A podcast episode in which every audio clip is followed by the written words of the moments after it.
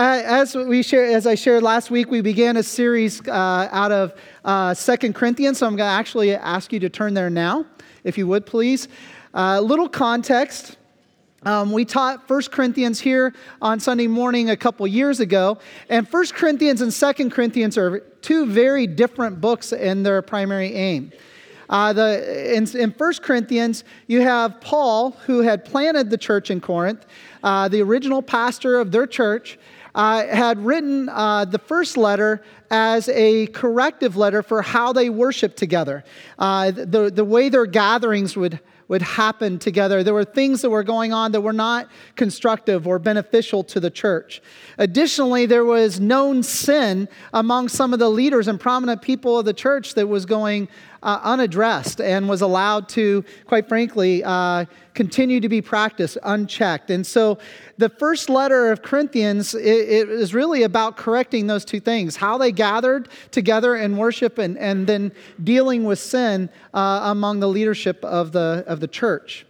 Second Corinthians, different. Now, what you have going on is that, that uh, Paul has now made several visits to the church in Corinth, uh, and they were confrontive, they were corrective, they were painful, uh, even by the terms of, of Paul saying, making another painful visit to you, which we'll read that here in a moment.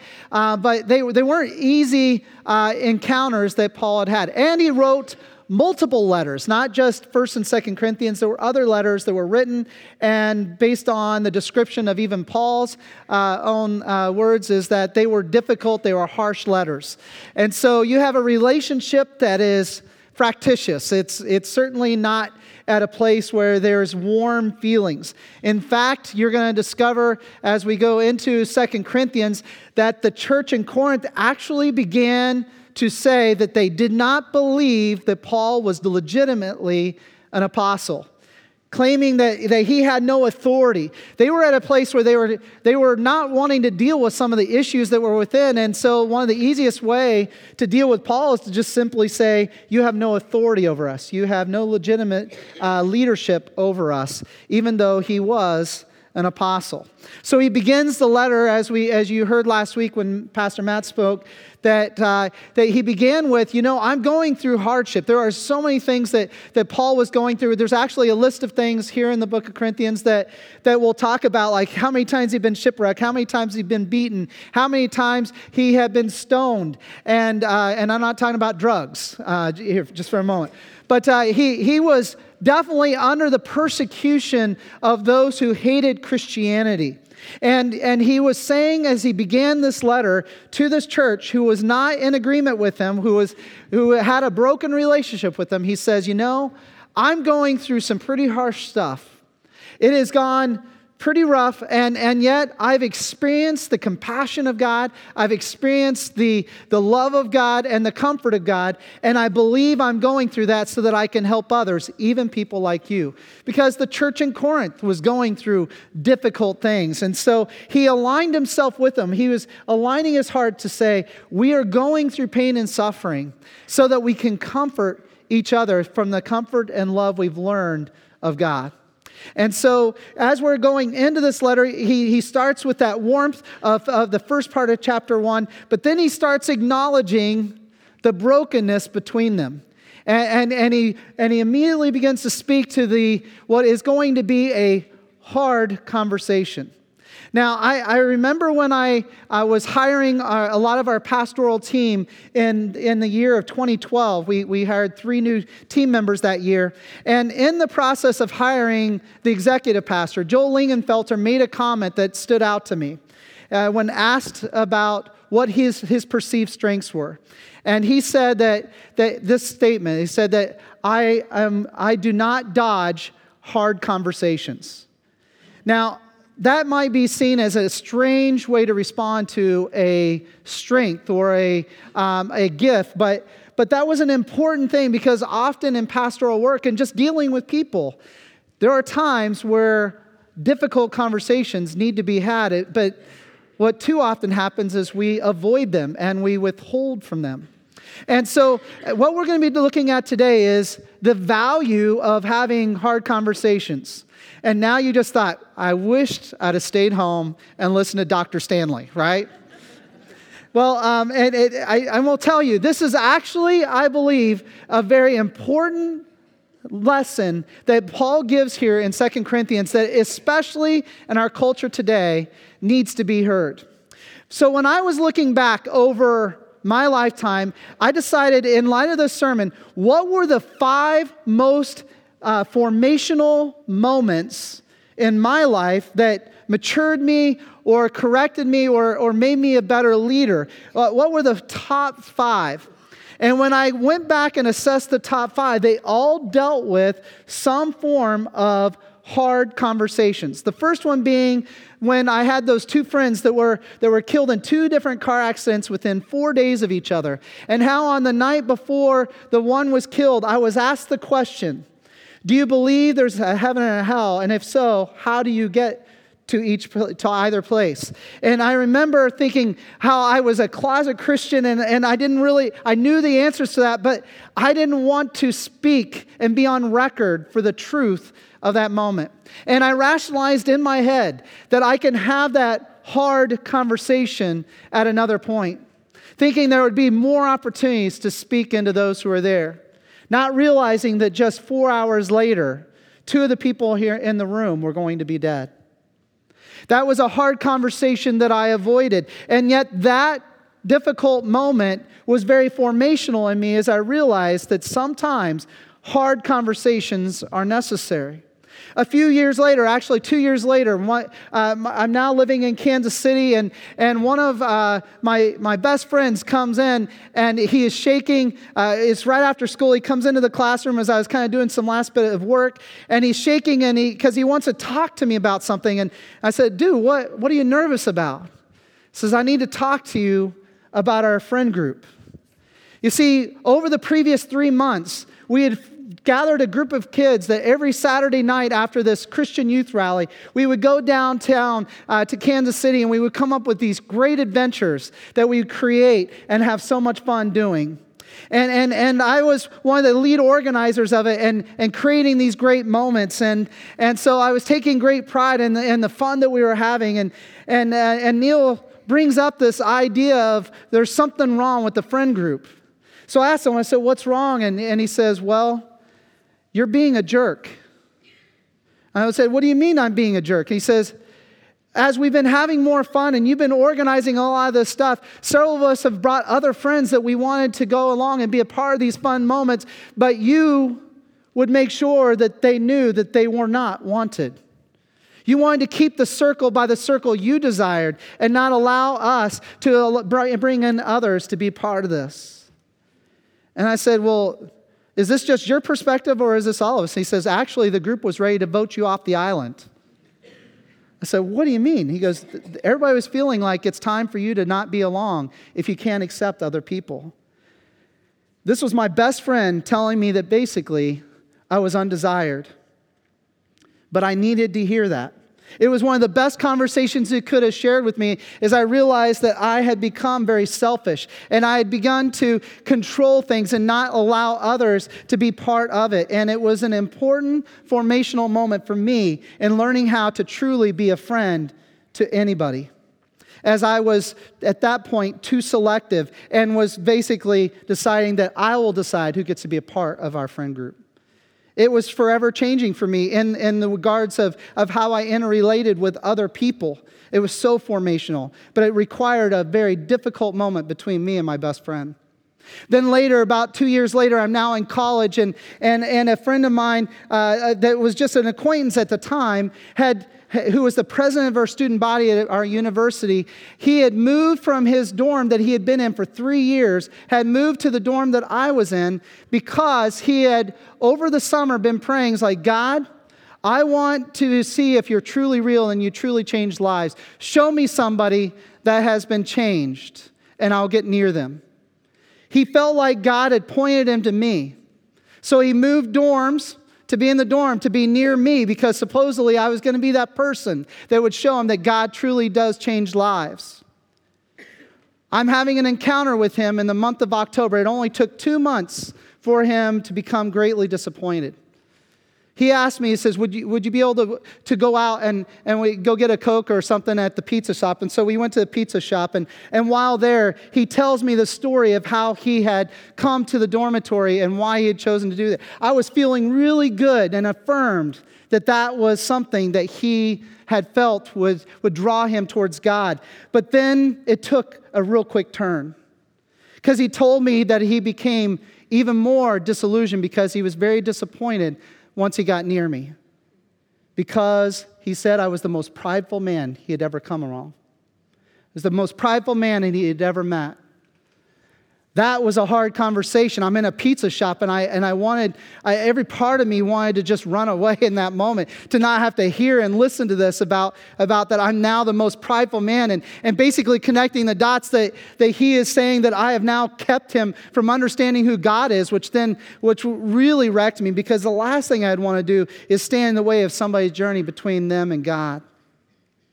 But that conversation was hard, yes, but it was so important for me in my journey of understanding what it means to have a humble and contrite heart before God and before others. And then lastly, I, I, I will, or the couple more as regards to leadership. There was a hard conversation that happened in my first year as a youth pastor when I took a group of students from, from southern Missouri up to St. Louis to go to a, a St. Louis Cardinals baseball game. It was Christian night at the game, and there was going to be a, a, Christian baseball player who was going to share his faith. During this time, uh, in this actual season, the Mississippi River was rising and, and it was flooding parts of St. Louis and it was flooding parts along the river in Missouri, and it was a pretty significant deal. And, and so I had rationalized that when the game was over and the testimony was beginning to be shared, that I rationalized maybe we should leave a little sooner so we can get back to the church on time forgetting the fact that the whole reason why we even came to that baseball game was so that kids that were with me that did not know Jesus could hear the gospel. We get back, we're on time. I'm handing the kids over. I'm proud of that moment that we made a trip all the way to St. Louis. It was my first trip as a youth pastor. We got them back on time, and I'm thinking I'm going to get attaboys from parents that thank you for getting my kid back on time. And what ended up happening was a parent pulled me aside. Can I talk to you? I said, Sure. So we come alongside and, and he speaks to me, and his name was Tom. And Tom says, You know, my boys brought two other boys with them on this trip that neither of them know Jesus. And the way I understand it is that you left before they got a chance to hear the gospel. And I'm looking at him and I realize I'd failed. I'd failed to value what was most important in that moment was for those kids to hear the gospel. It was very formational in making sure I had my values straight as a leader, but it required a very humbling conversation between me and that parent. And then another moment happened when one of my youth leaders pulled me aside after a retreat and handed me a four page document as to how that retreat could be better. In this document, it speaks to things in pretty strong hyperbole, and, and it was very hard to be able to read that letter and not get defensive. So finally, I had to say, Lord, I, I, I'm sure there's something in this letter I'm supposed to hear, but I can't hear it through all the screaming at me. What is it I'm supposed to hear? And it zeroed in, and I realized in the final paragraph really what the whole letter was about was that I was being challenged and charged to take the advice of Jethro, being the father in law of Moses, when he came up to Moses and said, Moses, you're doing too much. And as a result, people aren't getting what they need. What this leader was saying is, I was doing too many of the tasks. I was keeping it under my control, and I needed to be able to, to entrust others so that more could be done and done in greater excellence. That became so important in my formation as a leader to have heard that from somebody who was screaming in my ear, but yet there was truth that I needed to hear. As I look back, I genuinely believe these are five of the top five most formational moments in my character and in my understanding as a leader. And yet, every single one of them dealt with something very difficult to hear or something difficult that should have been said. My observation is this that too often in culture, each of us rob another from being able to mature and have that formational moment because we choose to withhold a hard conversation.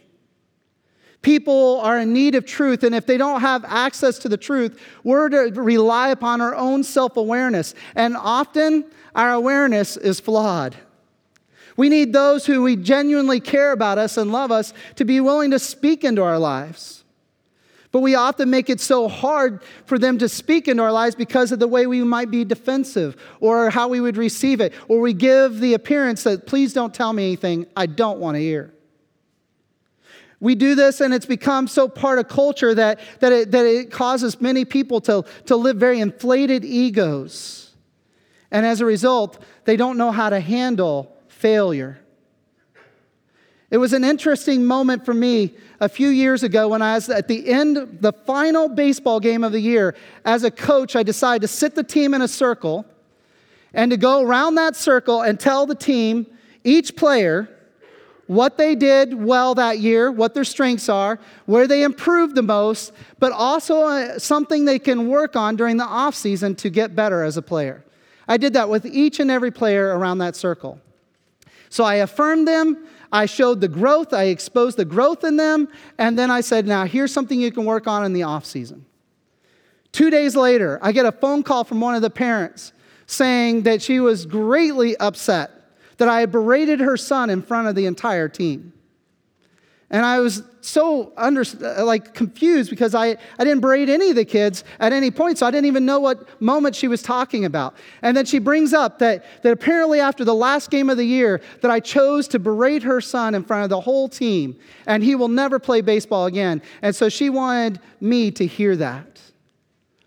And perhaps I should stop coaching boys if I'm going to hurt them so deeply. So then I'm like, uh, You mean you're talking about the moment that I had after this game? She said, Yes. And I said, Well, this is what I did. And I explained to her what I did. And she says, Well, apparently you did this only for my son. I don't think you did it for the rest of the players. And I was like, so this was told to you. And so it ends up being this, this discussion, and, and I had to try to defend the thing that I just simply gave an area where the student, this player, needed to improve. But obviously, he could not receive that well. Now, that might seem as that youth baseball, well, of course, they're just young and immature, and that's an overprotective parent. But it's also an issue among adults. This past week, in ESPN, they did an evaluation of every NFL team that did not make the playoffs. And in this one team, they, they said that the reason why this team went from first to last was because there was a generation gap issue. So here is the generation gap issue by the words of the players themselves. And I quote We have a different thing with these young guys now. Young guys need to understand what it takes. I didn't always understand when I first came in the league. I didn't always understand when I was coming in that, that, that, that there were things that I needed to learn, but I also was not afraid of the truth either. We can't be afraid of the truth. Not everybody can take the criticism that's too hard. This player was speaking to those. He, got, he, he started the statement by saying, I was born in the 80s. I don't get these players that are born in the 90s. That puts it into context, doesn't it? But then a rookie that's on that same team who had been caught on the sidelines by cameras as being talked to by veteran players and dismissing them and ignoring them. This player, in response to the same statements about, about this generation gap issue, he just said this I handle my business out on the field. That's where I learn. So you have it right there that the veteran players are saying we need to be accountable, we need to be able to speak truth. And, and in order to hear truth, then you can get better as a player, and as a result, we get better as a team. But no, the younger generation that's born in the 90s says, I do better when I just learn on the field. In other words, I don't want to have to work in between games. I don't want to have to receive truth or hard conversations from other people. And unfortunately, I'm speaking about the Denver Broncos, my favorite team. But when I'm reading this, it's like, you know, it's interesting that, that it's perceived by those who are born in the 80s that those born in the 90s and later do not know how to handle truth. But yet, truth is so important in order to improve in whatever it is you do. not only in sports, but in careers. And truth, quite frankly, helps us improve in relationships. Which is what Paul is doing here, is that he is about to have a very transparent, very transparent letter that is going to be speaking harsh truths, but is important in order for there to be true growth in the church in Corinth and also in him.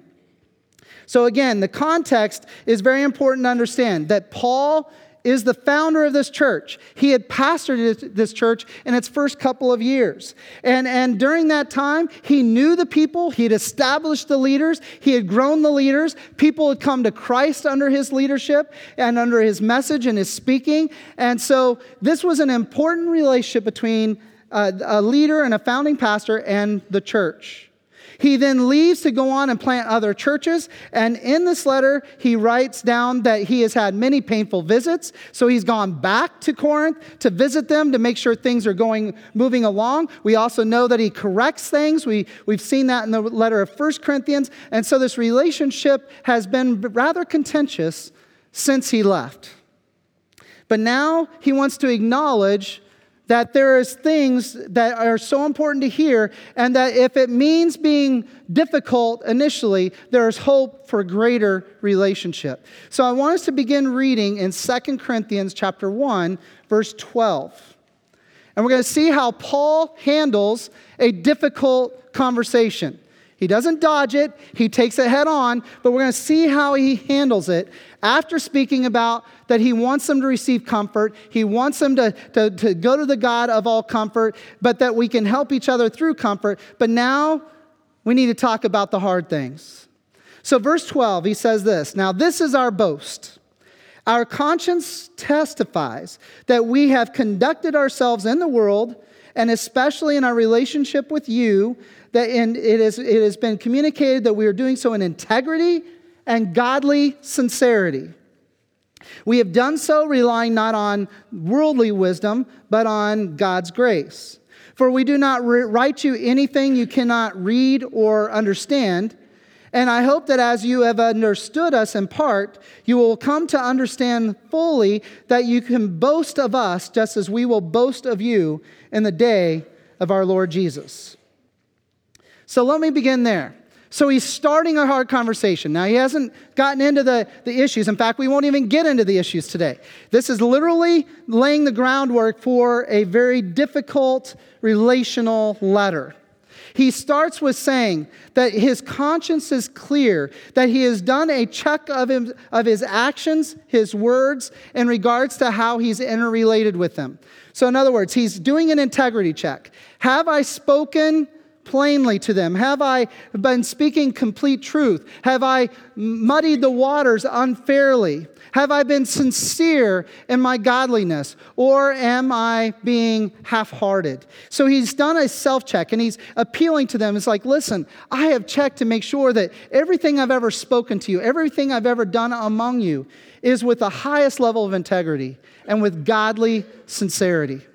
So he's done this, this check and even appeals to them to not if to, to even validate it. So can you not tell that I have that, that I have spoken with, with full integrity and truth? Can you not tell that there's been godly sincerity, sincerity in all that I've ever son, said or done? And so he appeals to them directly as witnesses to that fact. But then he says this in verse 13. Not only has he done a self check before them, a self check and made himself accountable to them. But then he also says, I speak with clarity. In other words, he makes sure they understand. So look how he says. He says, For we do not uh, write anything to you that you cannot read or understand. And even if there is partial understanding, he says, it's our hope that you'll gain full understanding. Now, this is really important when it comes to hard conversations. Because the natural tendency that I have when I'm going into a hard conversation is to try to make it more palatable in, in the way I say it. And sometimes at, that co- at the cost of being clear. We don't want the person being so hurt. We don't want them being so hindered. We don't want them being so angry at us. So we kind of soften it and we try to make it a little softer on the edges. And sometimes at the cost of being understood.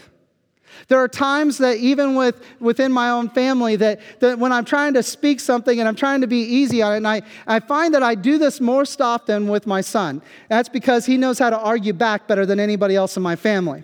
But that's, uh, that's an issue between he and I. He learns it honestly from me. But, but what I, I remember this moment a couple years ago where I'm, I'm sharing something with him and, and I'm trying, I need to say something that's pretty hard for him to hear. And so I'm kind of softening it so that it doesn't hurt him so badly and so that he doesn't hate me so much as a result of it. Uh, but in the process of saying it like that, I could tell I got the, the deer in the, in the headlights look at, you know, looking right back at me. And I'm like, Am I making any sense to you? And he looked back and he said, Not at all.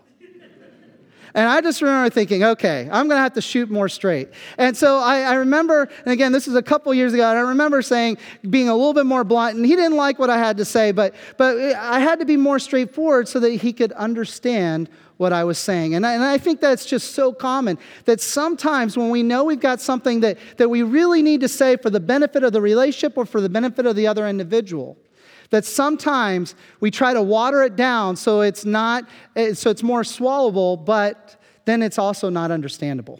And so with paul he says i make sure that when i'm speaking that you can definitely understand it. So he's done the self check before them where they can call him into account and he makes sure that they can also understand it. But thirdly, I think in, in, the way he's starting this conversation that's really important for us to grab is the tone of it. And I think this is probably what is most important to all of us. If we're in a difficult conversation, it's the tone that's going to help you receive it. So look what he says in verse 14.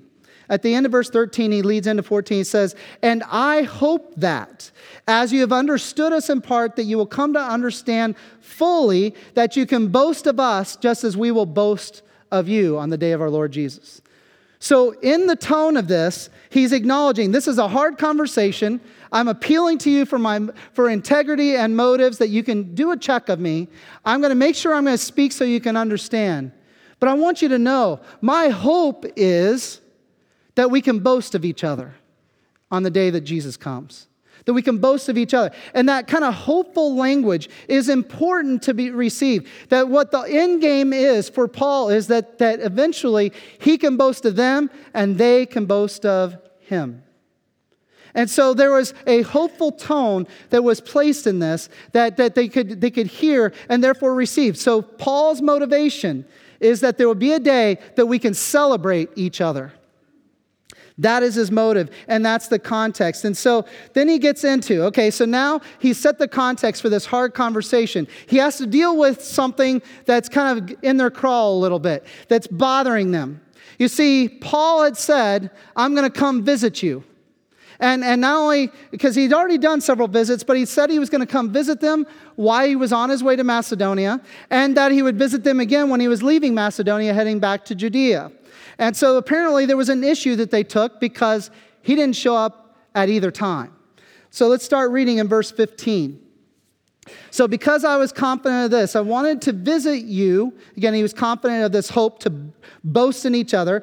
So, I was confident of this that I wanted to visit you. First, so that you might benefit twice. I wanted to visit you on my way to Macedonia and to come back to you from Macedonia, and then to have you send me on my way to Judea. Was I fickle then? Was I fickle then when I intended to do this? Or do I make plans in a worldly manner so that in the same breath I say both yes, yes, and no, no?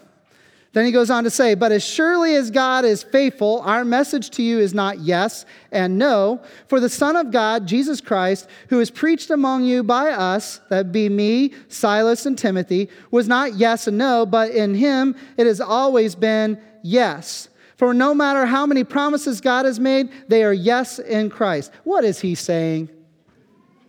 That sounds like a bunch of baloney to cover over his decision to change his, his course and action. I mean, think about it. He's going through and he's giving a bunch of things. Was I fickle to say that I was coming to you on my way to Macedonia and, and then also to come to visit you on my way back to Judea? Was I fickle to have said that I was going to do that and not do that? And then he goes on to give some nice oration saying, Oh, but in Jesus Christ, it's always yes. I mean, that, quite frankly, is a statement that I could see myself making and getting the, the distraction from off of me, but onto God Himself. Now, keep in mind, Paul is speaking very specifically of himself. It's very blunt. The scriptures do not cut corners, it always speaks the truth. The reality is, Paul said he was going to come, and he didn't. And the reality is, they were upset by this, and so he's speaking to something that was really important. He was speaking to the fact that, that in yes, there's yeses and there's nos, and, and they all knew the teachings in Scripture that, that Jesus had said in Matthew chapter 5 that, that you should let your yeses be yeses and your nos, nos, because in culture, we like to make people feel good in the moment, so we'll promise them the moon, but then not deliver. And so that happens even today is that we'll, to get somebody in the moment to be happy with us, we'll say whatever we can in that moment to get them to be happy with us, and then we do not follow through. So Jesus had confronted that idea. So let your yeses be yeses and your no's no's. So that's why Paul brings up is like, okay, so am I being fickle just like the rest of the world? Am I being fickle? Now, he's about to explain the fact as to why he did not come, but he wanted them to get their focus first in standing in the right place. He did not want the standing of them as a church to be in regards to a human standing a standing between them and Paul, therefore their standing is good, but rather a standing between them and God where the yeses are always yeses. Because look at verse 21, what he says there. He says, Now it is God who makes both us and you stand firm in Christ. This is after he's just said, In Christ, the yes is always yes, right? So his words always mean what they say. But he says, if we stand there with Christ, we'll stand firm. Continuing on, verse 22. So he set uh, in us a seal of ownership upon us, and he put his spirit in our hearts as a deposit guaranteeing what is to come. So I call God as my witness, and I stake my life on it, that it was in order to spare you that I did not return to Corinth. Now that not that the, we lord over your faith, but we work with you for your joy, because it is by faith you stand firm. He did not want his not showing up and being with them to cause their faith to falter. He wanted their faith to not be in Paul, but in Jesus Christ and Jesus Christ alone, whose yeses are always yeses. And so, to get them off of the argument of you said you were going to come and use it as a bullying point between them and Paul, he's saying, listen, this isn't about whether or not I came to you based on a word of yes or no, but rather this is about us standing firm in God alone. But the reason why I didn't come was so that we didn't bring another painful visit. It was to spare you so that you can stand firm. So now he's going to explain why his not coming was going to help them to stand firm. So, verse 1 says this of chapter 2. So I made up my mind that I would not make another painful visit to you. For if I grieve you, who is left to make me glad but you whom I grieved? I wrote as I did, so that when I came, I would not be distressed by those who should have made me rejoice. I had confidence in all of you that you would share in my joy. For I wrote you out of great distress and anguish of heart, and with many tears, not to grieve you, but to let you know the depth of my love for you. So you have this significant statement that is being made by Paul saying, Listen, I didn't come because you needed to be glad. He had already been that hurtful vessel that was helping them see the areas they needed to grow in. But now another visit would have actually been harmful. Why? Because I believe that when you know you've spoken truth, the tendency is, is that I can fix it. I can be the one that can help it feel better. And the reality was is Paul needed to let the message resonate in their hearts and deal with it between them and God. God used Paul to speak the truth, but now they needed to rely upon God and stand upon God alone and not just be about reconciling between them and Paul. So, this is being, being very clear that it's about reconciliation between them and God and not being so much focused in on reconciliation between Paul and them. So then he says, You know, I want grief to not be the definition of a relationship, but rather gladness. And then in verse three, he says that these hard things were said so that eventually they could come to a place of joy. Now, that's kind of otherworldly. We don't often think that if I've got to say something very difficult to somebody, that it actually could lead to joy. Well, if there is a direction that they're going that it's continuing to hinder them, then if you actually are able to speak it, then joy can be in the end. I had no idea that I was making miserable my group of friends, but I was. And if, I, if my friend Neil hadn't said anything to me, I would have been the one isolated out and made miserable, and they would have gone on. But because the hard word was spoken, I ended up being given the opportunity to apologize and developed an even bigger and better friend group. And as a result, I became a better friend. And so I, I, look back and I just say, I get this. I get that if you can hear that hard thing, that it can lead to better joy, even if you don't realize you're lacking it. So hard things can also be said then to show that you truly do care. You see, I look back and I thank God for my friend Neil because he actually showed me love. It's not easy as a teenager to go and tell another teenager that you're screwing up. It's not easy for adults to do that with each other, but to think a teenager actually did that with another, I stood to benefit. He showed me greater care and love. Rather than see me get voted off the island, so to speak, he wanted to see me change. So he spoke the hard words, even though he was shaking in his boots doing so.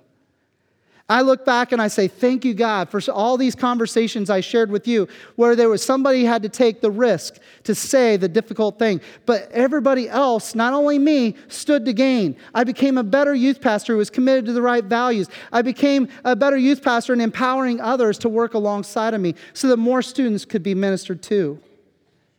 All that happened because people took the risk to show me greater love by speaking the hard truth into my life. So I think through the context of us here. It's true that often the reason why people don't share hard truth is because people don't receive hard truth well. So there's two sides of this coin we need to receive. One is that if, if you have a relationship with a spouse, or you're a parent, or you have a friend who you know, you see things are, are not going well for them, and you see that they're on a, a track that's going to harm them, and you've withheld truth from them, you need to be able to speak that and say, God, do a check. Am I operating in integrity in this? Am I, am I, am I seeing this with godly sincerity? Am I hindering their journey? And then, Lord, if it is your calling, help me to speak with a hopeful tone. Help me to speak with the right tone that they will receive it. And that it will also accept whatever the results might be, even if it means a time of friction. You see, I, I believe that in these relationships, that if we don't speak those things, we literally are saying we value more the peace side of this relationship rather than the helpful side in that relationship. The other side of this is that if somebody actually gets bold enough to say a hard thing to you, can you not receive it? Even if you don't like it, can you not receive it? In the situation that I'm in, when you know I'm working with a lot of people, quite frankly, I end up ha- receiving hard words very often. And I'd like to tell you it's gotten easier to receive them. I can tell you that inside of me, the disdain for hearing hard things has never waned.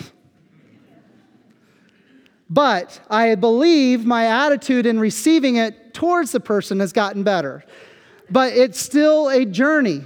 It, it, we, none of us like to hear hard things, but I've learned to realize that it's often in those hard things I stand to gain the most. And so it, it's only wise to receive from one another and to receive it humbly. And when you hear a hard thing, even if in the moment you don't understand it, do what Paul says, where, where in time you might understand greater. You right now only understand in part, but maybe you'll understand in greater, and then we can brag of each other eventually. So we got to receive from each other, and we've also got to be able to offer each other so that our joy can be made complete. So, the three takeaways as I've looked at this is as Paul's laying the groundwork for a very hard conversation with this church, I learned, I see it this way. Number one, sincere love is best expressed often in difficult conversations.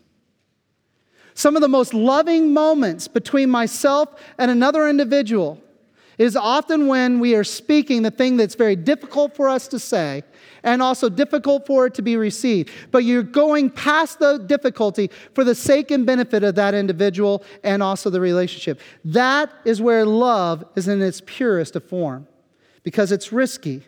Secondly, Truth is so vital in our own personal maturation and in the health of our relationships.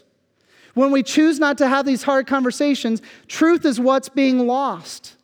And so we deal with a false sense of reality. So if we allow ourselves to humbly go into these, these relationships speaking truth, then we all stand to gain because it brings things into the light.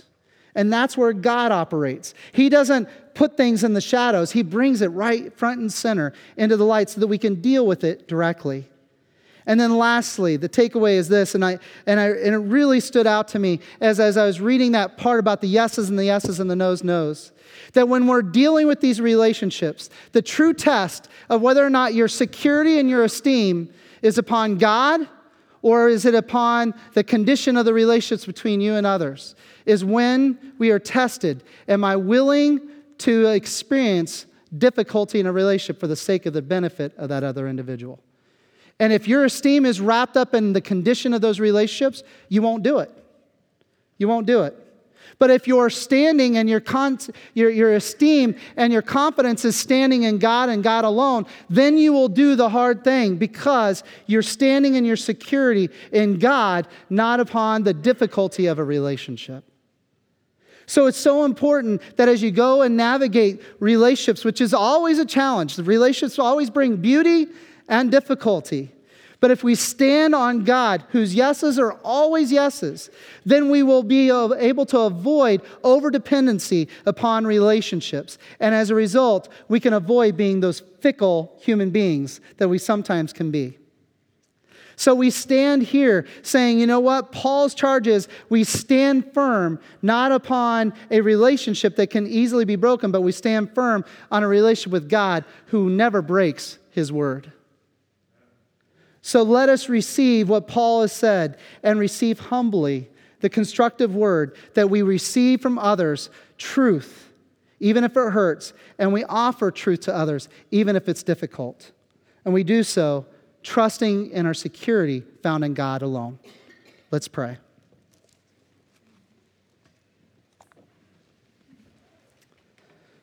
So, Father God, I would admit, and, I, and I'm the first one in the room to say, I really, really do not like hard conversations. But I also have learned that I benefit greatly when somebody is bold enough and loving enough to share a hard conversation. And Lord, I've also learned that when you finally help me to get past my own fear of difficulty in a relationship, to share and speak truth that is so de- desperately needed in a situation, I've seen, Lord, how you use it. So, God, forgive us when we withhold from each other truth. God, forgive us when we don't operate with humility and with a sincere love towards one another. So, Lord, help us to stand stronger than ever, finding our esteem and our security in you and you alone so that we can then be healthy in our relationships with others. So I pray this in the name of your Son, Jesus. Amen. So, God, we stand where our esteem is in your hands, not in the hands of the conditions of other relationships. But yet, you've made us to be relational beings. It's difficult. We know we can be fickle. We know that we can be defensive. We know that we can also be harsh in the way we do these things. So, God, I just ask that, that we would be gentle, we'd be respectful, that we'd be hopeful, that we'll be clear and understandable, but that we will operate with the highest level of integrity and godly sincerity and with love in our relationship. So, God, use us to be your ambassadors of greater healing as we advocate for truth in our lives. And so, God, we acknowledge you as being the one we can trust more than anything else. So we stand in confidence of you and you alone. In Jesus' name I pray. Amen. So be gentle, be respectful, but be truthful. In Jesus' name, amen. You're dismissed.